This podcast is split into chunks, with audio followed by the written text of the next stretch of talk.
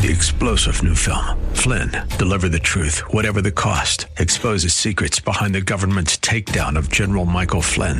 Flynn knew what the intel world had been up to. He ordered the first audit of the use of contractors. This set off alarm bells. He told the truth. He was the most dangerous person for Donald Trump to hire. They had to get rid of Flynn.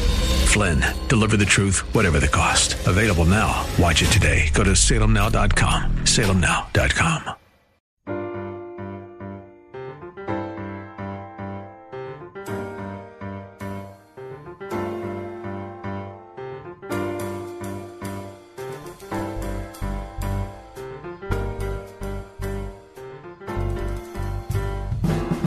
Welcome to His Life Revealed with Pastor Todd Granger of His Life Fellowship in San Antonio, Texas. We're glad you've chosen to join us today.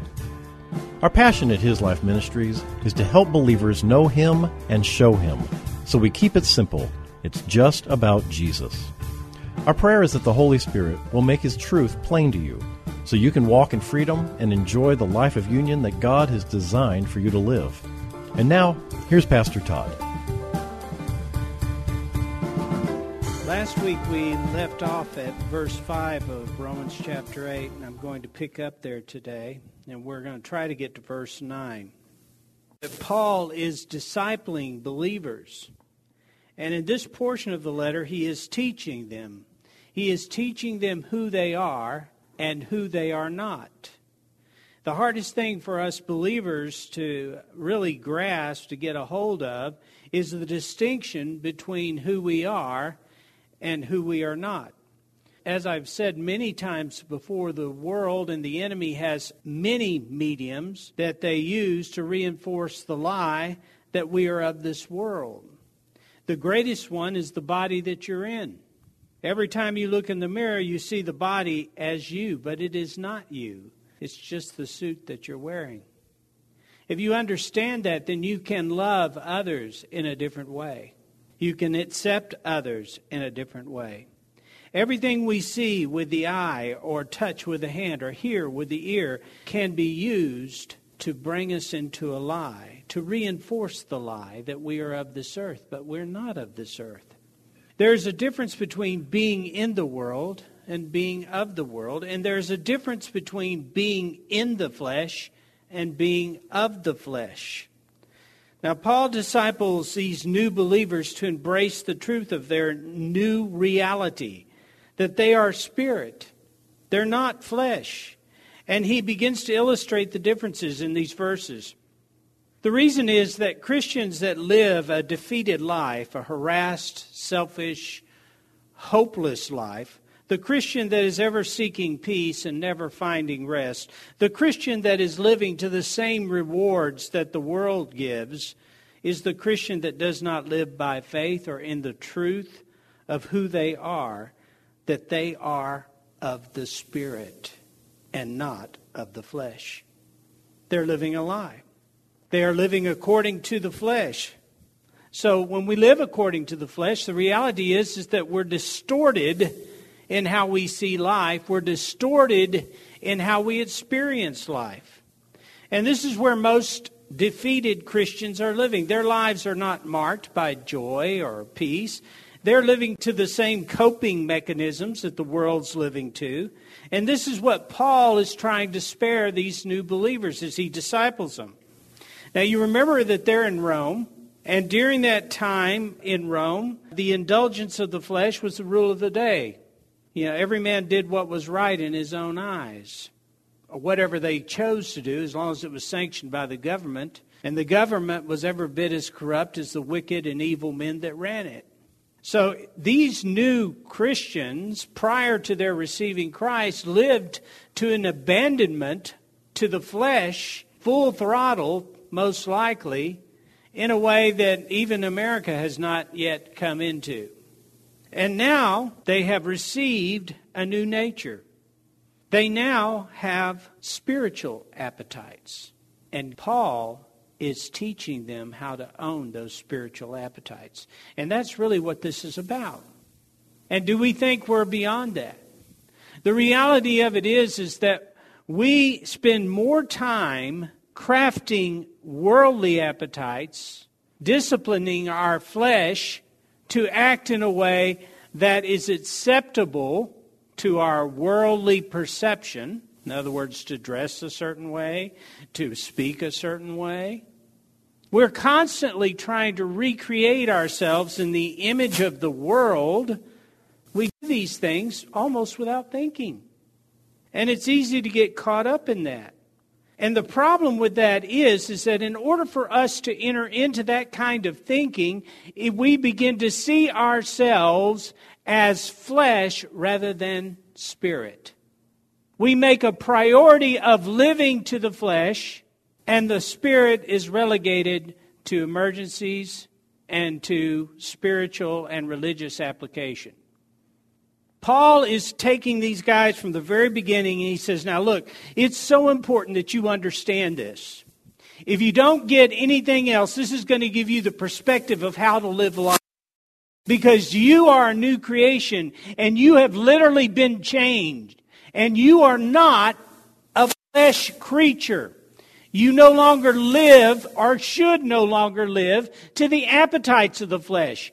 What attracts the worldling should not attract you because you have a higher calling and a greater blessing in Jesus Christ. And so I want you to understand who you are. I want you to understand how God made you and what He made you to, or what He made you for. If you can grasp that, I think we're got a lot going on here, don't we? If you can grasp that, then you can live with freedom. Then you can literally embrace life the way life was intended to be seen. You know why? Do you know why Christians have trouble in marriage? Because they have crafted their marriage after the flesh. Do you know why Christians have trouble with money because money is something that they use to enrich the flesh and they see the values of the world as their own. You see, it's, it is a subtle thing, but it is a pervasive thing. So Paul is getting these new creations a new look at their reality. Let's start in back in Romans 8 5 where I left off and get a running start at this. It says, For those who are according to the flesh are controlled by its unholy desires, set their minds on and pursue those things which gratify the flesh. But those who are according to the Spirit and are controlled by the desires of the Spirit, set their minds on and seek those things which gratify the Holy Spirit. Now you'll notice there are two different people in this, in this verse. And those, they are those who are, and I told you last week, underline that word are, those who are according to the flesh, and those who are according to the Spirit. Both, again, are what they are. They're not becoming, they're not choosing to be, they are. This is a product of birth. This is their state of being. It is who they are, and this is a present tense condition. And both of these have their mindset. If you look back at the verse, both of these have their mindset in accordance to who they are. The bird thinks like a bird and will therefore act like a bird.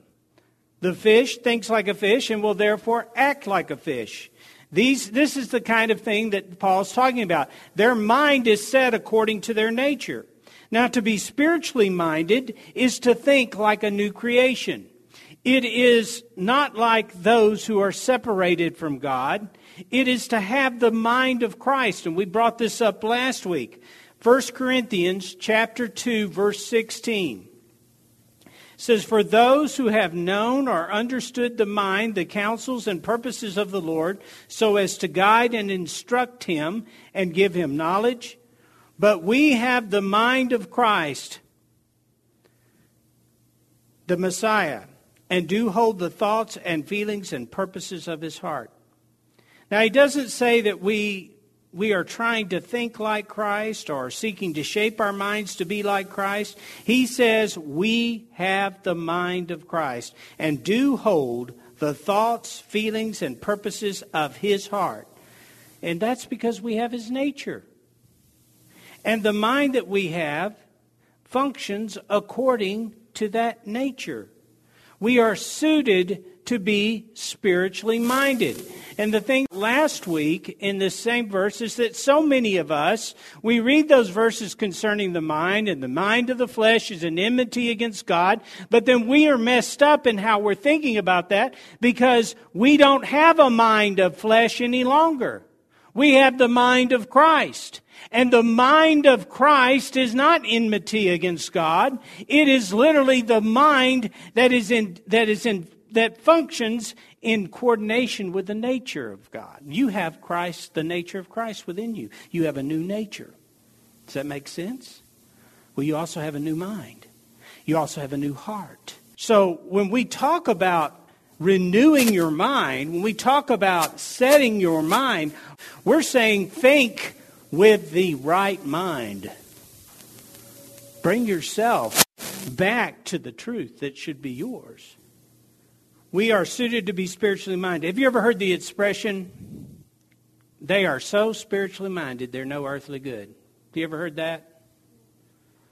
Well, typically they're describing someone who has adopted spirituality as a fleshly identity and have become obnoxious with it.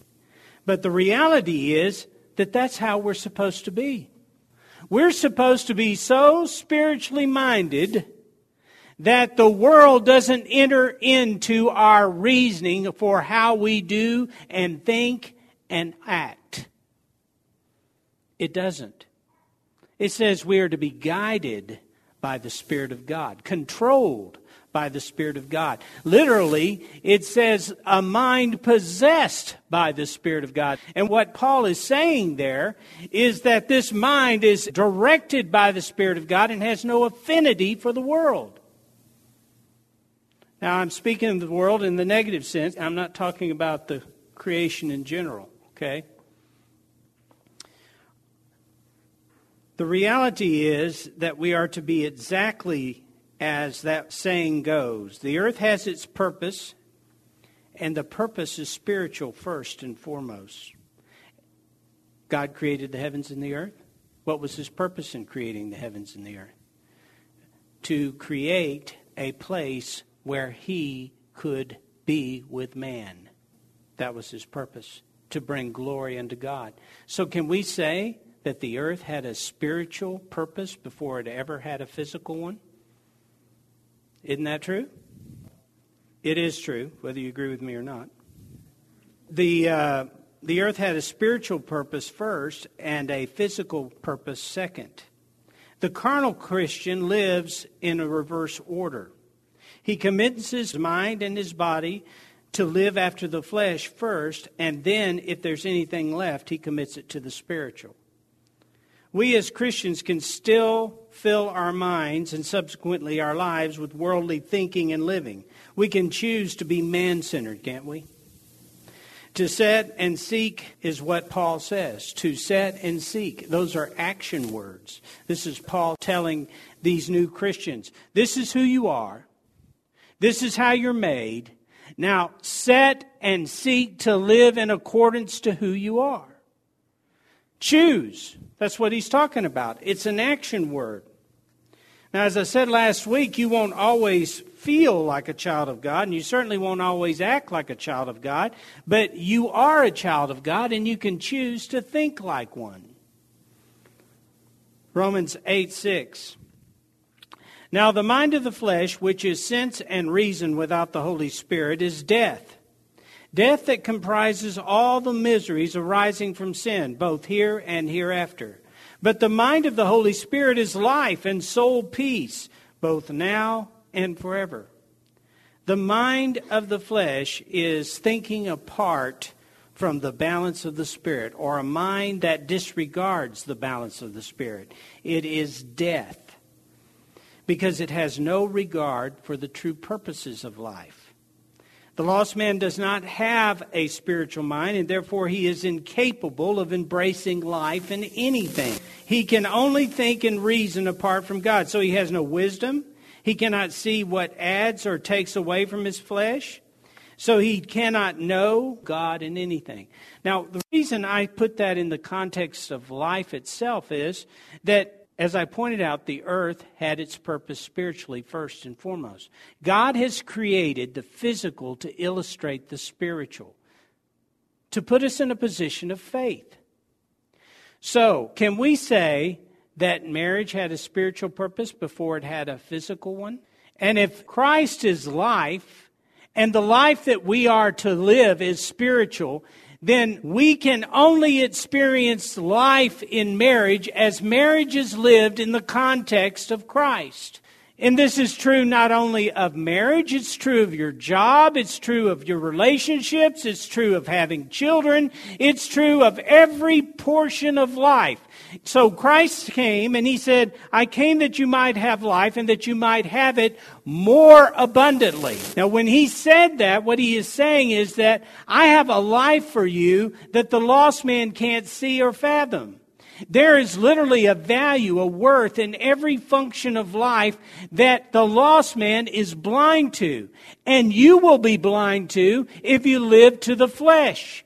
But if you'll live to the Spirit, you will recognize that the purpose of marriage is in Christ, that the purpose of the job is in Christ, that the purpose of the body is in Christ, that everything that we do has a purpose in Christ. The reward, literally the life, as Christ defines life, is in Him as we see Him, recognize Him, and live our lives out through him in each one of these things. Now we take Ephesians 2:10 and we say God has set a path before us. God has set a path that is ours, made for us before the foundations of the earth, literally crafted that he might work all things together for good, that he might set us in a direction that literally grows us and matures us in truth to the degree that we won't even recognize till we hit eternity or heaven. We say that. But here's the thing we need to recognize. If that is so, then these things in our path, this, these, uh, the instances, the moments, the vignettes of life, none of them are without purpose. You getting up this morning was not without purpose. Brushing your teeth was not without purpose. If you are primarily a spiritual person wearing an earth suit, then you recognize that God has literally worked in a spiritual purpose in everything that He has set before you to do. If you literally want to live a life, a life of abundance, then you will be spiritually minded. And what that means is that you will allow the mind of Christ to direct you in what you do, that you may derive from that activity the spiritual value that God has for you in it. That is how He intends the Christian to live. When he came and he said, I gave you life, he wasn't just talking about one day when you get to heaven, you're going to have life and life abundantly. Life abundantly literally began the day you were born in him. Because it was at that point that you had the mind to recognize, to perceive, and to own and embrace the truth of the spiritual value of all of creation. It was then. That's why the mind of the Spirit is life and peace. Romans 8 6. But the mind of the Holy Spirit is life and soul peace, both now, that's in this moment, and forever, that's in eternity.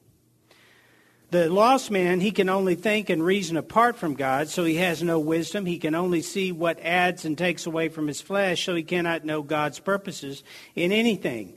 The miseries that arise from sin include futility and emptiness of existence, the stress and struggle of living to one's flesh.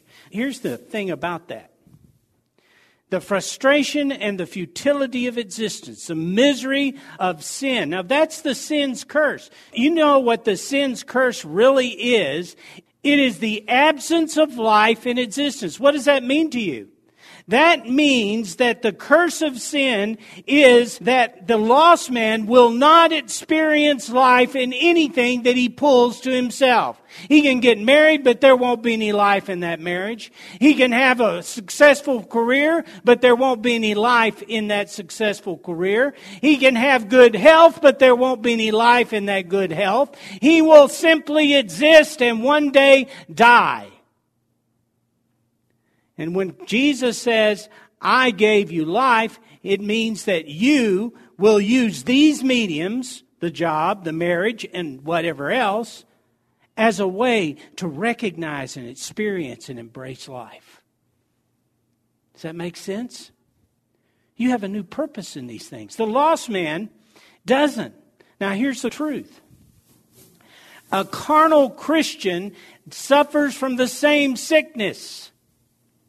They will not allow themselves to think with a spiritual mind, so therefore they derive from the world the same values that the world does from all of these different mediums. And you know what the world derives from those things? Death. Death. So the carnal Christian finds death in his marriage. The carnal Christian finds death in his career. The carnal Christian finds death in all of the mediums that he believes would give him life because there's only one true source of life it is Christ. And that life that he has given us is about is about him in the marriage. It's about him in the job. It's about him in, in school. It's about him in our body. In each one of these things, Christ designed for us to have life in him. The carnal Christian refuses to live to that, so therefore he has the same rewards and lives to the same rewards that the world does. You ask him what a blessing is, and he'll give you the same answer as any lost man will give you. He will. He doesn't realize that God defines blessing one way Jesus. Every blessing he gave, he gave in Christ Jesus. If we want to ignore and push Jesus to the fringe or into a religious box, we have literally pushed away the very blessing of life that God has given us in our thinking and in our living. But the mind of the Holy Spirit is life and soul peace both now and forever. The mind of the Holy Spirit is life to our existence. And again, not just life by virtue of being a child of God, but it is the life that we experience as a child of God here on earth. When Jesus told us that he came to give us life, he didn't mean heaven one day. And he speaks of, this verse speaks of peace, soul peace. And you know what, where soul peace is? It's in the mind, will, and emotions. Now, the spiritual mind is a mind that functions in the consciousness of the life of Christ. Spirit life is in the context of the perception of what life is. Now, I'm using a lot of words here, but I want you to really understand what I'm saying. If I am living in the context of myself being a spiritual being, and I am walking in the truth that I am a new creation, then the priority for me is to live out of the new creation, to see everything in that context. So if I live in that context, when I go to the job each day, then the first thing I see or I look for is what Christ is going to do in the job, how Christ is going to minister in the job, how he is going to live life through me in the job. And I define my day that way. Because if I don't, then it's all about how everybody else treated me it's all about whether or not I got paid well enough for what I did. It's all about how hard I worked. It's all about my career potential. It's all about the mood of the boss. Can you see there's a different context? One is totally fleshly. Now, if I were to take a lost person and ask them what is the context for life in that job, they would tell you exactly what I just mentioned.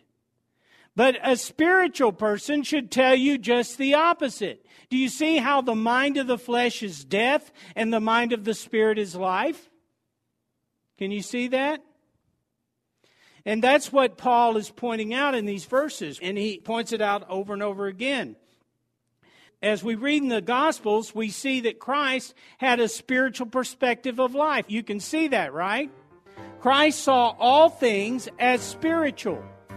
He didn't look at them as being earthly. He used the earthly to illustrate the spiritual. He had a spiritual view of life. Thank you for joining Pastor Todd Granger for His Life Revealed, the radio ministry of His Life Fellowship in San Antonio, Texas. We hope today's message has encouraged you to yield to His life in every situation, rest in His life moment by moment, and receive from His life all that you need to show Christ in this world. If you'd like to know more, visit us on the web at hislifeministries.org or on Facebook at His Life Fellowship. And you're invited to join us for worship services on Saturdays at 5 p.m. at 7015 Wurzbach Road. If you would like to help support this ministry, send your tax deductible donation to His Life Ministries, P.O. Box 1894, Boerne, Texas 78006. And finally, this coming week, our hope is that the image of the invisible God would be visible in you. And remember, wherever you go, whatever you do, the hope of glory is Christ in you.